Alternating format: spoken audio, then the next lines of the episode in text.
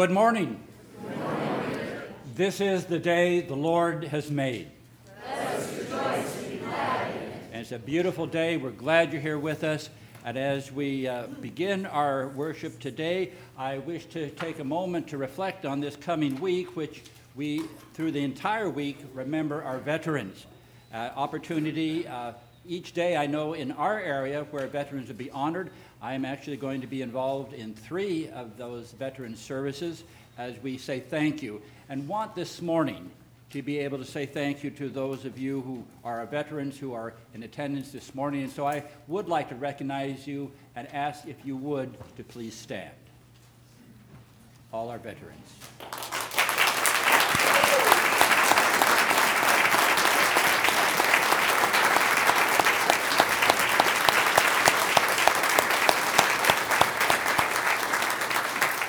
And we say indeed thank you for your service, and I hope that you'll be able to make one of the special Veterans Day services this week as we continue to say thank you. This is a very special Sunday for just being together as God's people, but also because the service today is going to be led by our own Jeff Felgene. Uh, this is part of a component of worship that he is completing for the Board of Ordained Ministry as he seeks to go before them next year uh, as he follows his call to the order of deacon. And so we give the service over to him today to be able to uh, uh, lead in worship. It's being videoed, so if you don't want to be videoed, just uh, close your eyes. and, uh, but to, to, do that, to be able to show to the board how he conducts a, a worship service. Uh, I, I've known Jeff for 25 years. Um, I have seen him grow in his faith. I have seen him grow in his call to ministry. It, it's such a marvelous thing for me to be able to be a part of this as we give him our prayers, our good thoughts, and support as he follows his call to ministry and uh, as he seeks to be uh, a deacon in the United Methodist Church. So it's a pleasure to be able to have him lead our service today. At this time, I would like to invite Linda Menges come forward to share about a special membership opportunity. Good morning. My name is Linda Menges, and I am the chair of Membership Care. Over a year ago, I launched a part of Membership Care in our church. It was composed of a dozen or so people who would either call or visit an assigned person as part of a lay visitation ministry. These people either stepped up to volunteer their time or were people that Pastor Gary or Pastor Brian knew had difficulty attending church on a regular basis. Um, I believe some great relationships were formed in this ministry, and if you are interested in being a part of this lay visitation ministry, please speak to either Pastor Brian, Pastor Gary, or myself about that, and we would be happy to set you up um, with somebody. Um, and um, if you know of somebody who might need visitation, also let us know about that. Um, at this point, I would also like to start another phase of membership care, and that is one where um, I would like to take an intentional look at church attendance.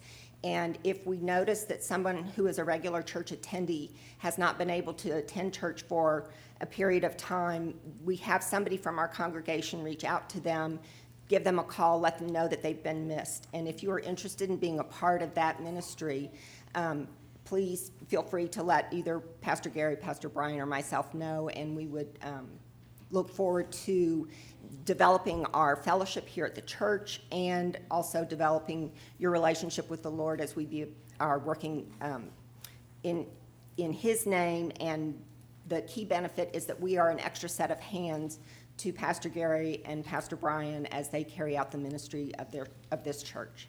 Thank you very much. Thank you. And now may we be called to worship by our sunshine singers.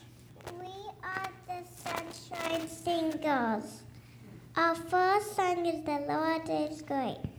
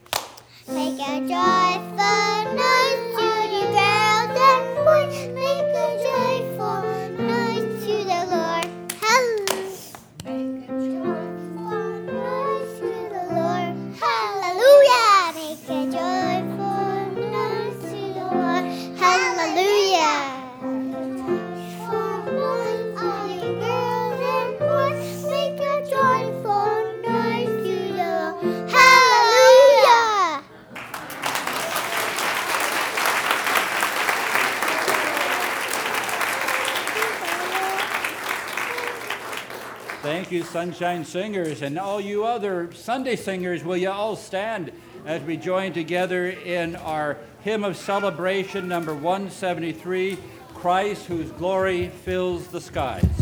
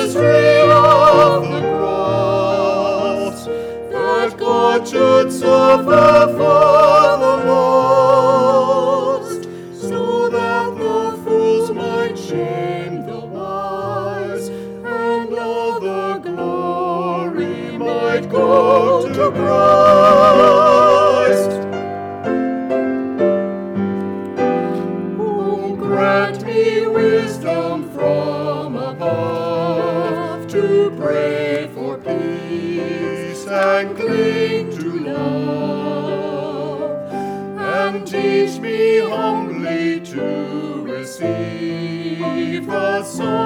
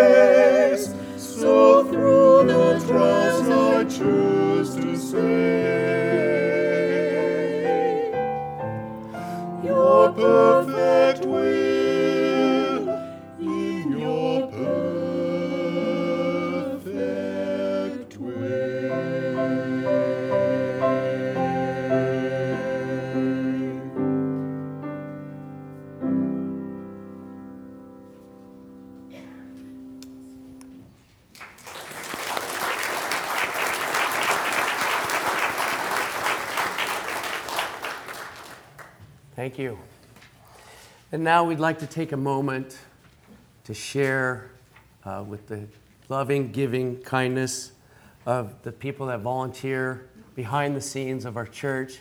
So I would like to ask Vinia and Johanna to come forward, please. Good morning. Okay. I'm Vinia Pavlat. I'm the business manager here at the church, and this is Joanna Longo, and she is our program secretary. And this morning, um, on behalf of Joanna and the rest of the staff, we would like to recognize the amazing group of individuals that help us run the church and maintain the church property. Some of our volunteers have regular weekly half-day schedules. Others share schedules for tidying the sanctuary pews and the pew racks. And others have the very important task of counting the weekly offering. We also have our on-call volunteers, and they're volunteers that do maintenance and repairs around the property as needed. Volunteers make the business side of running this church more efficient and cost-effective. In your bulletin, you will find an insert with the names of all our office volunteers. On behalf of the staff and the congregation, thank you for your hard work and dedication. Please join me in a round of applause for our volunteers.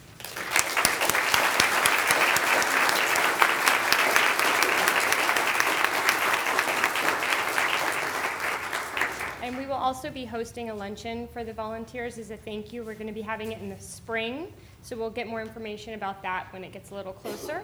And if anyone out there is interested in volunteering in the office or in one of these positions, we would love to hear from you. So just let Vinny or myself know. Thank you very much.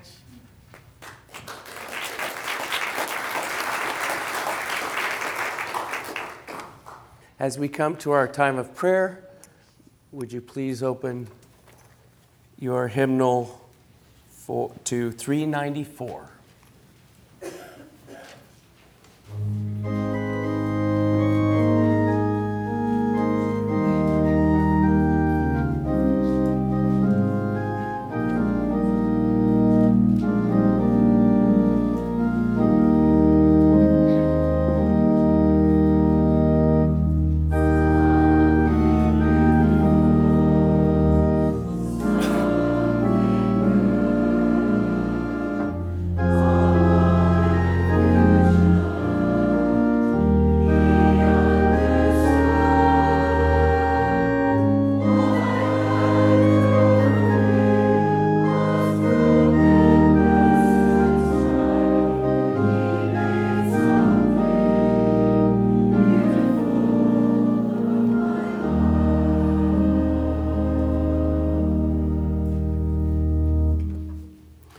Gracious Heavenly Father, we come before you with our heads humbly bowed. We are grateful for all life's precious moments, the celebrations of life, anniversaries, birthdays, the opportunity to share in community and fellowship with friends and family. And at the same time, we take comfort and, confidence in knowing that you are the great healer comforter, protector, and that no matter where we are in this path and this journey, that we are not traveling it alone, that you are always with us. So as we take but a brief moment out of this busy, busy world, we come before you experiencing your presence amongst us within your church.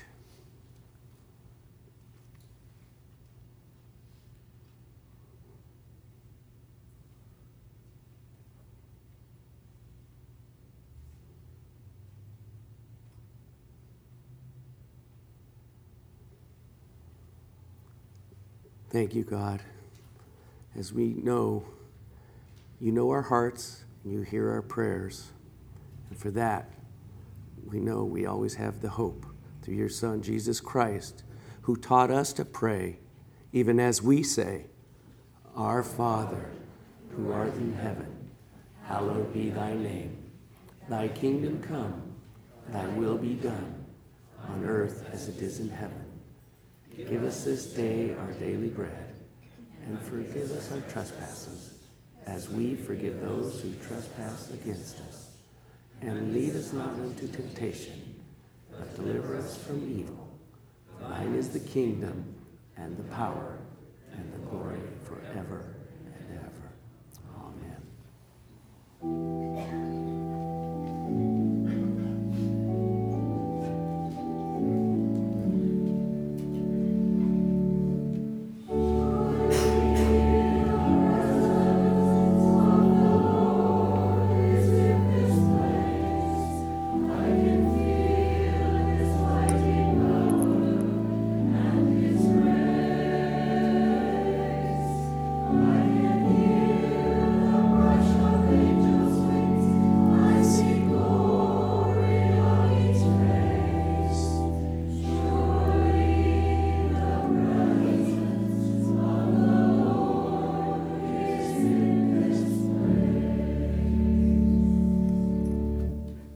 And now, would the ushers please come forward for our gifts, tithes, and offering?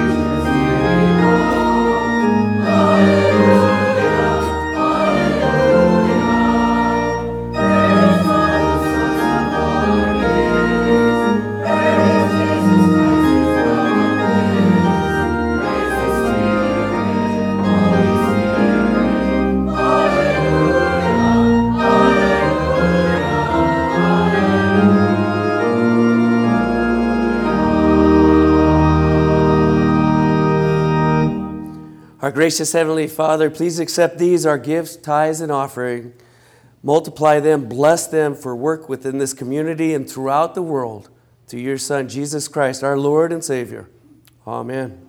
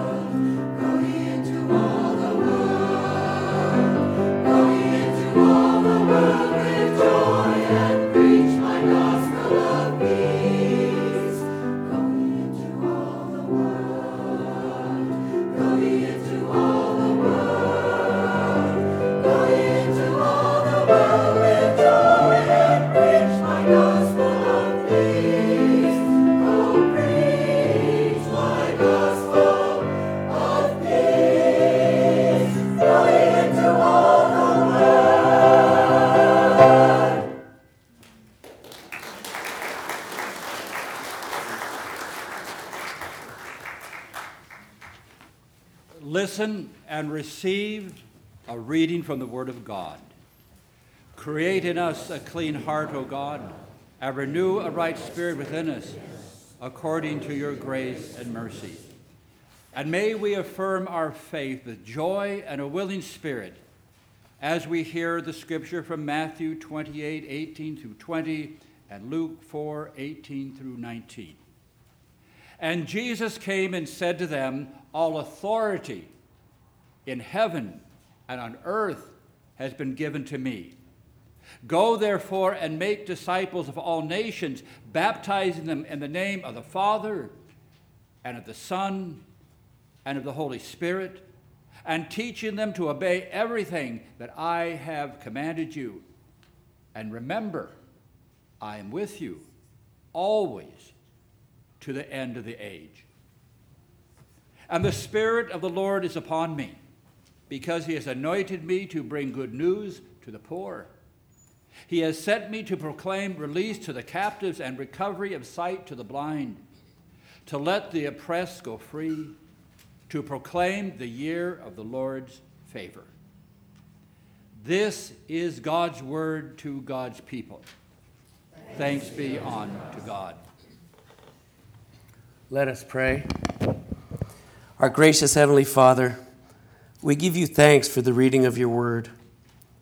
We ask now that the word become more than words spoken or words heard, but words that find their way deep into our souls and through us become the living word, just as your Son Jesus Christ was the living God, and through whose name we pray. Amen. I'd like to take just a brief moment and update you on my journey. You might notice my voice is a little raspy, and if I cough, I apologize in advance. Um, but you know, I am a high school football coach. Uh, and this past Friday, all glory to God and the authority He's given over these 120 young men to me. Uh, we defeated Granada Hills, which meant we ran undefeated through the whole uh, West Valley United League, and since 1980 became league champions. So glory to God. I'd like to thank the athletes and the coaches and staff and family that come out and share the Word of God with us.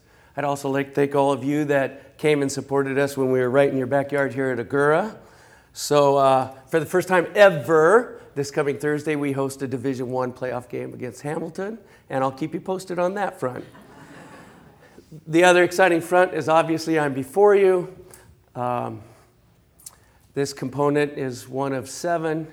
Uh, I have about two thirds of the novel written that they require.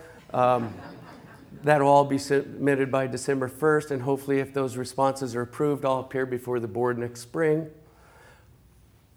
But truly, I must thank you because without your love and your support and your encouragement and your prayers, I would not be where I'm at, and I certainly wouldn't have the courage to continue to be obedient to God's wishes for my life. So, thank you so very much. This morning, I'm going to share with you a very, very condensed version of the presentation I shared at the men's weekend retreat last April. I have since met with them several times again, revisiting it, as well as with your church council, where they suggested that I share this message with you. So, if all goes as planned, we should be done by three. It is a topic that I'm very passionate about and get very excited about. So, if I get going too fast or too loud, just wave your arms and we'll just call it. Um, but I believe this is an excellent time and opportunity for us to begin to reflect and discern and dialogue in the hopes of finding the answer to this question What do you believe is the purpose of our church in the 21st century? So I'm going to ask you to just carry that in the back of your mind as we travel through this sermon of five hours. Delivering love and hope is exactly what I believe is needed in order that the 21st century church might begin to return to being the church that God has called us to be. I believe that the church should step back and perhaps reevaluate its role in this world, particularly our inward focus, which I believe has caused us to become somewhat stale and perhaps ineffective in being the church that God has called us to be. We are United Methodists. So when William Abrams writes, God is at work saving the world, God is going to accomplish God's purposes, that is certain. The only interesting question is whether God will find the United Methodist Church a suitable instrument to use in this activity, or will God give up on us and find someone else to use? Does that cause anyone else to twinge just a little bit? Concern? So I would like to suggest perhaps we return to our humble beginnings with a focus of going on out into the world, loving and caring for those in the world while earning the right to be heard and sharing the good news of Christ. I believe this would align our efforts with God's purpose to bring the love of Christ to all, ultimately restoring the broken relationships. But I have to ask you this Do you believe it's possible that we have distanced ourselves from the latter part of Jesus' great commandment? Think about what that commandment is. Because I believe we do a pretty good job with the first part of that, and that is to love God with all of your heart, mind, and soul. But how about the second part of that commandment? To love one another as you love yourself. And this is the part of the commandment that is the foundation behind being a missional minded church. And so, in order to see where we're going, we have to realize where we are. And I think a good place to start with that is to realize and accept the fact that the culture around us has changed. Ministry Magazine writes The culture is in a constant state of flux, and our method of communicating eternal truth must be adopted to each new generation, or we risk irrelevance and obsolescence. Douglas Powell writes and this change, this, the, the objective of this is not to force this kind of change, but rather it is to be transformed in such a way that individuals can truly see it is the work of God. And I believe that if the change inside the church is not equal to or greater than the change outside of the walls, irrelevance is inevitable. The president of Fuller Seminary, Mark Labberton, writes When the church fails to remember its identity and to practice it in ways that land in the context of the real world, which is the primary means God has chosen to bear witness to God's love, mercy, and justice, it becomes confused and stifled. So I believe we, we are the saints. We are the saints that Paul spoke of need to be reminded so that we can reclaim our identity as true followers of Jesus Christ because we are the church. And it is us, through the grace and means of transformation, that we can create a church that is visibly different. McNeal writes Are we living what we're talking about? And you've heard me say this many times before. Do we have the stink of Jesus on us? Well, you gotta love that. Come on. Are we really the flavor changing salt? You see, because sadly, I believe one of the most significant ways in which the church fails to be the church is when it becomes a club for the benefit of its own members. William Temple wrote The church is the only society in the world which exists for the sake of those who are not members of it. That brings us right back to the importance of living out our faith, as I believe the followers of Jesus Christ, if we consistently would live life in ways that demonstrate the love of God and the blessings of the grace and the mercy, then others will take notice and initiate a dialogue as to why we have the hope that we have. It begins with us. Ephesians 4 11 through 12 reads, The gifts he gave were some would be apostles, some prophets, some evangelists, some pastors and teachers to equip the saints for the work of ministry in other words, people participating as the people of God in God's actions in the world. McNeal writes The people of God play an important role in the mission of God. God created people to be his partner in his redemptive mission.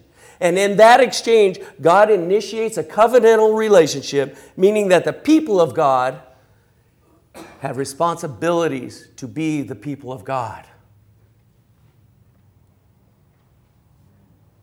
Don't be alarmed.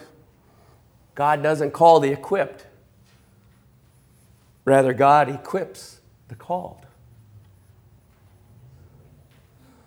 And so, in this understanding, hopefully we can sit back and look at making, taking the direction of making this church relevant with the ultimate goal of making disciples of Jesus Christ for the transformation of the world. Our own United Methodist Book of Discipline says, that's a fun read, you ought to give that a shot.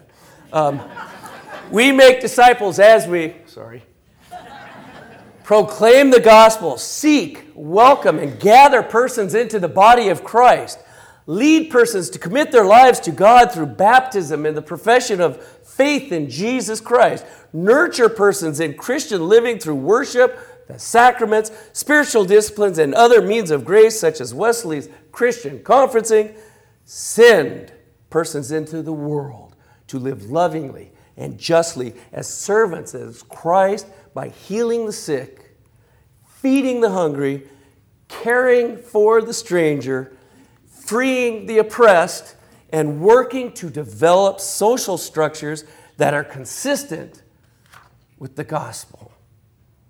And lastly, to continue to mission the seeking, welcoming, and gathering persons into the community of the body of Christ. With the ultimate motivation as a church being to bring glory to God and to participate in God's purpose. God's purpose. And hopefully that invigorates and engages members so that we have members working it, not just ones that show up once in a while. And in doing so, imagine what that might look like. That would actually allow us to step back and take the opportunity to reevaluate what we define as success for our church.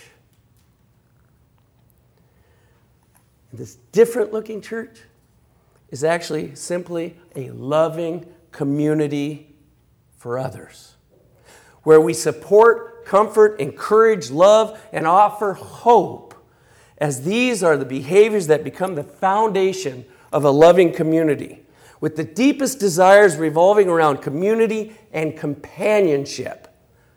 Jesus knew about this need and fulfilled it when he said to his disciples, I will be with you always. As community leads to companionship, which is the most precious thing we can offer another person because it can only be bought with something that everyone seems to be so short of today time.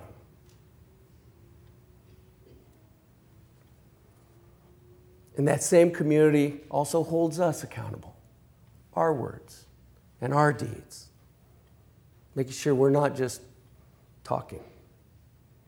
It's a community that offers elements of grace and truth. Paul taught the Ephesians that when he wrote, But speaking the truth in love, we may grow up in all things into him who is the head, Christ himself. And when we incorporate that and choose to live life like that and love people and relate to people, we become an incredible, comforting, loving, living example and resource for them. Sider writes, but the space that the gospel writers devote to the stories of healing tells us that God's incarnate had a high view of the importance of meeting people's physical needs. Furthermore, the texts often point out that Jesus ministered because he had compassion on hurting people. He did not perform acts of healing simply to entice people to hear his message. So, with Jesus as that example, our example, the church must combine word and deed out of compassionate love for the world. The presence of this loving, witnessing community should give us all the strength for us to be able to love and minister to those outside these walls.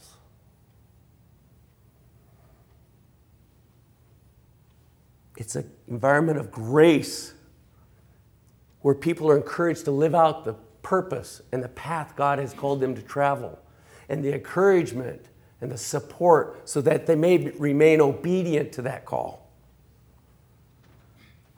Malcolm Gladwell, in summarizing the beliefs of John Wesley, said, if you want to bring fundamental change to people's lives and behavior, a change that will, be, will persist and influence others, you need to create a community around them where these new beliefs can be practiced, expressed, and nurtured.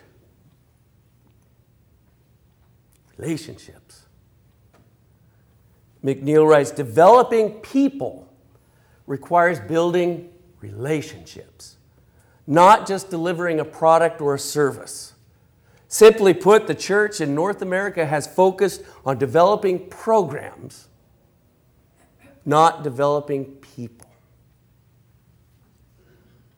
And so, as we heard early, the United Methodist mission is to make disciples of Jesus Christ for the transformation of the world. Dietrich Bonhoeffer wrote Christianity without discipleship is always Christianity without Christ. And that scary word, discipleship, I believe is simply believing what Jesus believed, living the way Jesus lived, loving the way Jesus loved, ministering the way Jesus ministered, and leading the way he led. And all of those are rolled up into our scripture today, Matthew 28 18 through 20. And Jesus said to them, All authority in heaven and on earth has been given to me. Go, therefore, and make disciples of all nations baptizing them in the name of the Father and of the Son and of the Holy Spirit, and teaching them to obey everything that I have commanded you. And remember, I am with you always till the end of the age. So, simply put, I believe to move the church in the direction of being mission minded starts with we must be willing to believe God's mission is the purpose of our church. And this should lead us into the direction of looking outside of the walls with a greater focus, urgency, and with unparalleled acts of compassion. Churches ought to be the outposts of the kingdom like a, a, a, distribution hub where individuals are being sent out into the world doing the work of God while others return for spiritual replenishment and for the healing of wounds. And that causes us to change and recognize our focus difference from an internal one where preaching and teaching basically targets believers to a missional one where our truth and our call is to those in community, where our acts of service and love will enable us to engage with the culture that is void of the good news of Jesus Christ. And for many of us, that means we have to leave our comfort zone. I should have thought of this, but Powell wrote, We cannot think we have built it and they will come. The new mindset has to be we must go out and find them.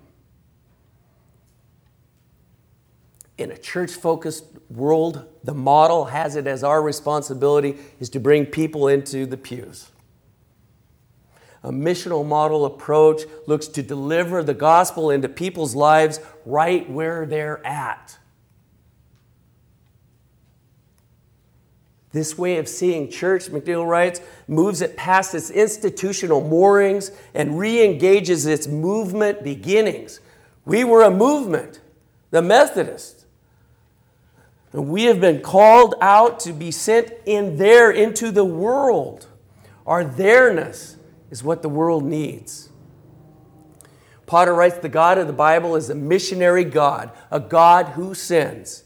He reminds us that God sent Abraham and Sarah, as well as Moses and Miriam. God sent Jesus and the Holy Spirit, and He sent the apostles through the power of the Son and the Spirit. Scriptures support that. Isaiah, Matthew, Luke, John, we can go on, but the one I'll share with you is from Acts 1 8, which reads, But you will receive power when the Holy Spirit has come upon you, and you will be my witnesses in Jerusalem in all Judea, Samaria, and to the ends of the earth.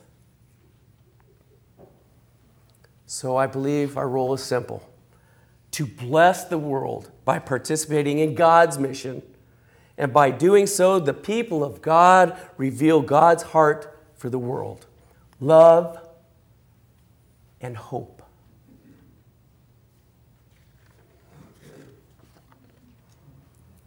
We've inherited a blessing. We must share that blessing. McNeal writes, We are free to bless everyone, and we are responsible for blessing everyone. With the understanding that we are not ministering to them, but we are ministering amongst them. As the missional community serves all people with an attitude as though they were serving Jesus. All through the Bible narrative, it's illuminated for us that we are to share the love of Christ, how we are to live in community, how we're to love one another, and what that future kingdom looks like. It calls us to action. So we do need to respond. We need to go into the streets, the cafes, the malls, and I'll say it, the pubs, the margins, to join them, support them, serve them, love them, and listen to the needs they have with a clear understanding that we are not bringing God to them, rather, we are participating in what God is already doing there. One foot in, one foot out. Because if we want people to come into the kingdom of God, we should be giving them the opportunity to experience a deep, loving relationship so they can begin to sense what the future kingdom is like. And I'll wrap it up with these bullet points because I'm long winded. No one argued. From the Friends of Mission organization, this is being filmed, people. From services to service, not just how many attend our services, but how many our church serves. From uniformity to diversity, not simply connecting with our culture, but rather how we are engaging with all cultures. From seeding to sending, not how many people attend our ministry, but rather how many people we've equipped for ministry from attractional to incarnational, not how many ministries we start, but rather how many ministries we help. And lastly, a critical, crucial element is a scary word evangelism.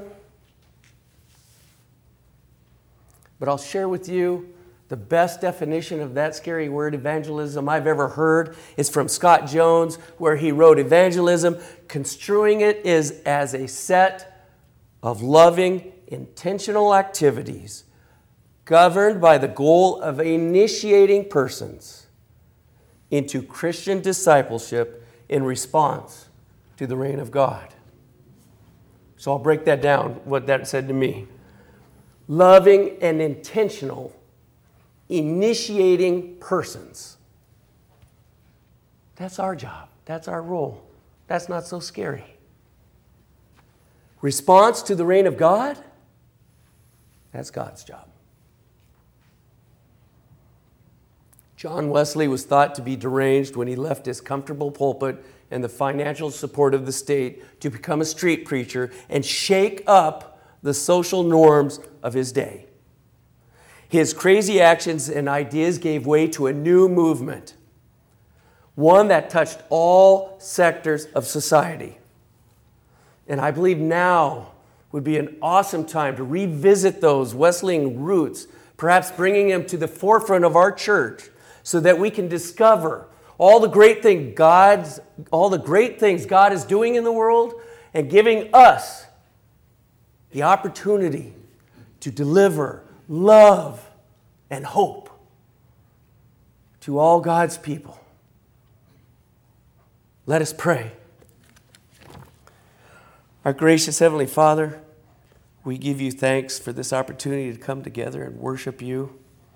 I ask now that you bless each one of us with the wisdom and the discernment to recognize the call and the path of travel for which you desire it is we travel. And then through the work of the Holy Spirit, the encouragement and the courage to act on that call and travel that path.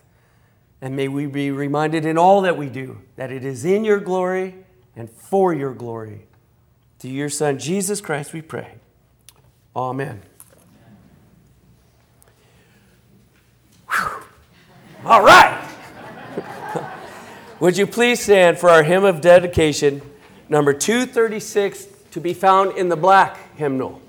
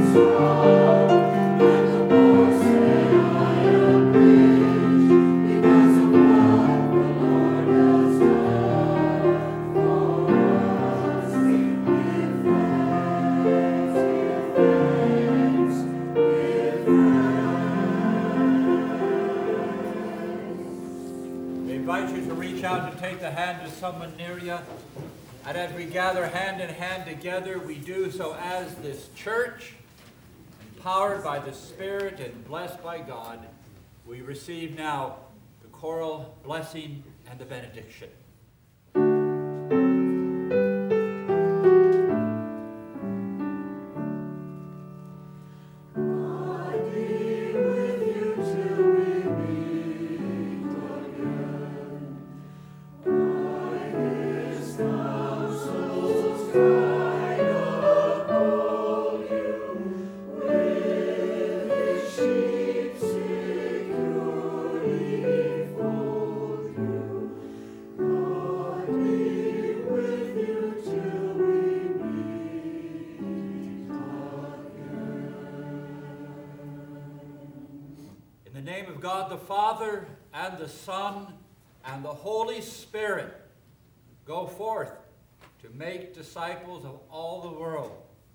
Jesus Christ. Amen. Amen.